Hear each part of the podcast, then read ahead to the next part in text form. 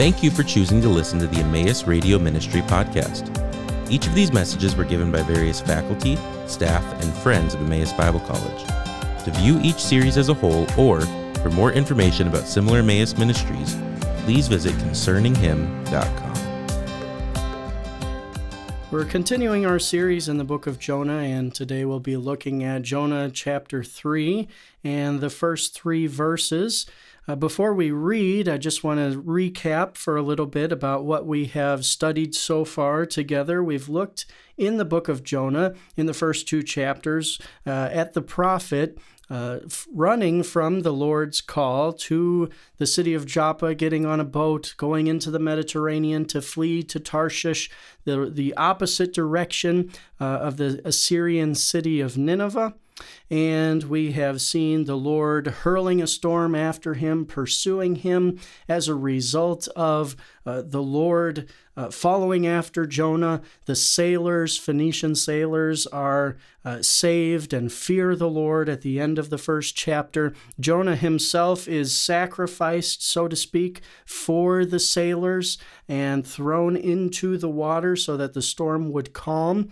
Uh, but the Lord isn't finished with him. He sends a giant fish to swallow Jonah. We saw in chapter 2 Jonah's prayer from inside the fish which uh, is interestingly devoid of uh, really uh, heartfelt repentance. And instead, he is uh, talking about uh, uh, how he cried out to the Lord to save him, to deliver him. The Lord heard him. The, the Lord commanded the fish, and the fish spit him up on dry land. and when we come to Jonah chapter 3, we are going to see in many respects some significant parallels to Jonah chapter 1. The word of the Lord comes to Jonah again. So let's read Jonah chapter 3, verses 1 through 3, and continue. Jonah 3, verse 1 Now the word of the Lord came to Jonah the second time, saying, Arise, go to Nineveh the great city, and proclaim to it the proclamation which I am going to tell you. So Jonah arose and went to Nineveh according to the word of the Lord. Now, Nineveh was an exceedingly great city, a three days' walk. And we'll stop our reading there uh, for today.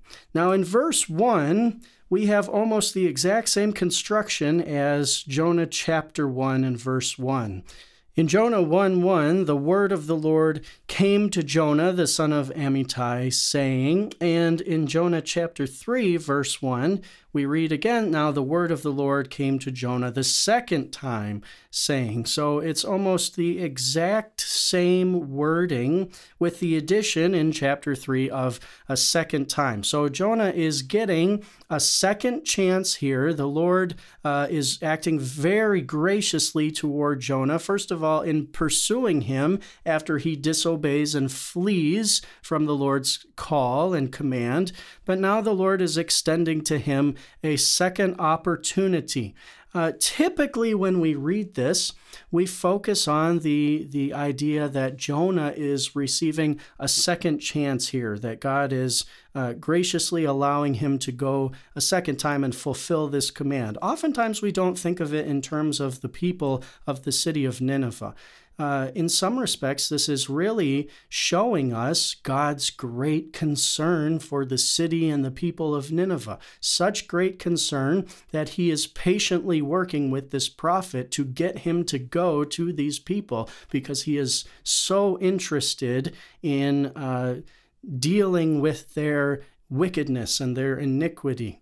So the inclusion of a second time emphasizes not only Jonah's second chance, but God's great love for the people and the city of Nineveh. All that came before chapter 3 served to work with Jonah, shape Jonah, and mold him and push him in the right direction, uh, in addition to reshaping his heart. Now, I don't think that the latter of those has yet been accomplished. So, really, this entire book uh, could be read in view of the reshaping, the restructuring of the heart of the prophet. Is he where God necessarily wants him to be right now here at the beginning of chapter 3. I don't think he is just yet, and we'll see this as we continue to go on. Now, verse 2 says, Arise, go to Nineveh, the great city, and proclaim to it the proclamation which I am going to tell you. Again, this is the same construction as chapter 1, verse 2 uh, where he says, Arise, go to Nineveh, the great city, and cry out against it, all the way until we get to the word uh, proclamation. Proclaim this proclamation. This is literally to call out or cry out against the city of Nineveh with the calling out with which I am speaking to you. God would give the prophet the exact message that he wanted him to deliver to Nineveh. God was the one that was seeking to communicate with the people of Nineveh. And the way that he would do this was through his prophet. So this was not Jonah's message. And as we will see, Jonah, before chapter 3, is hesitant to take the message. And even after chapter 3, is uh, hesitant to deliver the message or really get behind the message. All along, this is God's message for the people of Nineveh. Jonah is simply the means of communication that God is using here. Now, verse 3 has some difficulties that it presents uh, archaeologically uh, in relation to the city of Nineveh. Verse 3 says So Jonah arose and went to Nineveh according to the word of the Lord. Now, Nineveh was an exceedingly great city a three days walk or a three days journey. The first thing to note here is that Jonah this time obeys the Lord. Instead of running from him, travels to Nineveh.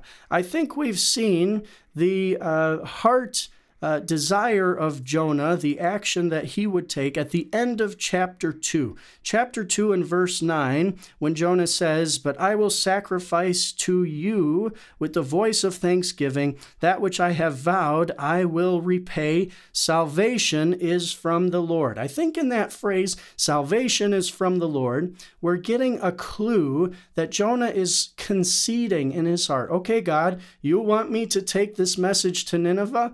Fine. I don't know why. I don't like these people, but salvation belongs to you and you can give it to whomever you want to. It's not necessarily Jonah agreeing with God at this point, but he is going along with what God has asked him to do. Probably because, hey, if God sent a giant fish to swallow you in your disobedience, you might change your mind too. And so would I. So Jonah rises, he goes to Nineveh according to the word of the Lord. And then we have this phrase Now, Nineveh was an exceedingly great city, a three days walk, a three days journey. Jonah is going to begin to, in verse 4, go through this great city and begin to pronounce the proclamation of judgment. But what does it mean here that Nineveh is this exceedingly great city, a three days walk. Well, a couple things uh, from the ancient world might help to uh, uh, assist our understanding of this. First of all, typically, Bible scholars will say that uh, the distance an individual could have walked in the ancient world on average was about 20 miles. So, if Nineveh is a city of three days' journey, we can conclude perhaps that the size of the city uh, from this text would be somewhere around uh, 60 miles in diameter or perimeter. We're not necessarily given the specifics here, but if we use just the idea that a day's walk or a day's journey was about 20 miles, three days then would be about 60 miles. Now, there are some difficulties with interpreting it this way uh, archaeologically. So, excavations around the city of Nineveh, which is um, uh, equated with modern day city of Mosul in Iraq, reveal that the city at this time in the 8th century BC, of which we're speaking, really was nowhere near uh, this size of 60 miles, either in diameter or in circumference, if you were to walk around the walls. Um, during the time of Sennacherib, so even a little bit later than what we have in the book of Jonah, uh, Sennacherib talks about his expansion of the walls of the city of Nineveh. And it was during the time of Sennacherib, you might remember, that uh, this king moved the capital of Assyria to uh, the city of Nineveh for the first time. It had always been a significant religious city, but it wasn't until uh, around 700, with the time of Sennacherib, that it became the uh, capital of the empire of Assyria. At that time, Sennacherib talks about his expansion of the city walls to a circumference of about seven miles around. Now, that is significantly less than what is spoken about in the biblical text. That would mean that to cross through the city, uh, you could easily do that in a day, as well as going around the entirety of the wall. So, how do modern Bible scholars deal with this uh, phrase, a three days journey? Well, there are a couple ways that you could potentially uh, do this. One would be to say uh, the city of Nineveh, that's referred to here, was actually more of a province at the time of Jonah than just specifically the city within its walls. Um, some supporting evidence for this would be that in the Assyrian Empire, they did have provincial areas and so it might be possible that Nineveh, uh, being referred to in the book of Jonah, is not simply the city itself, but the entire surrounding area of Nineveh.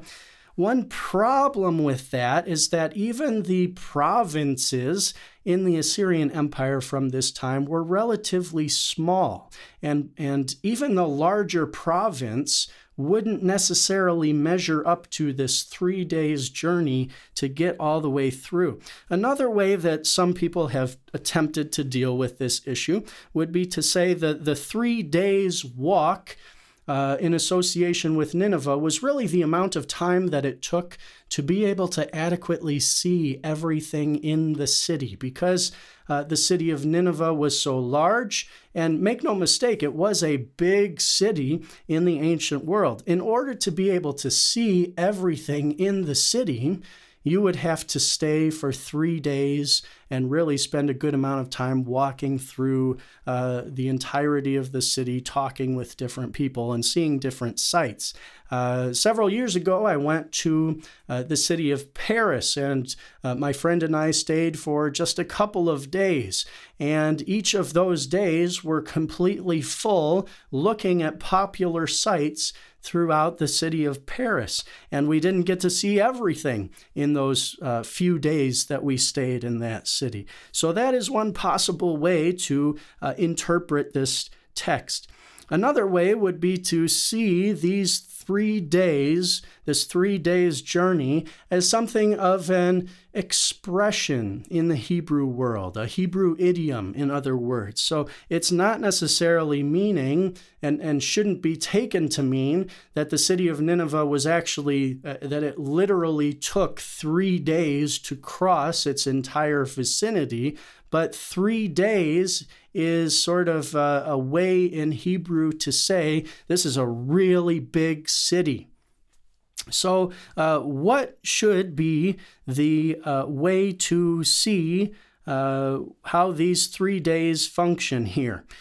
Well, I think part of the answer comes from uh, the verse uh, 4, where Jonah begins to go through the city and he walks one day's walk. Um, to me, this seems to refer to rather than a figure of speech, that this uh, actually has something to do with a literal physical distance in regard to the city of Nineveh. More on that tomorrow. Thank you for listening to the Emmaus Radio Ministry podcast. This ministry is possible because of the generous contributions from our partners around the world. For more information about partnering with us, please visit emmaus.edu/partner.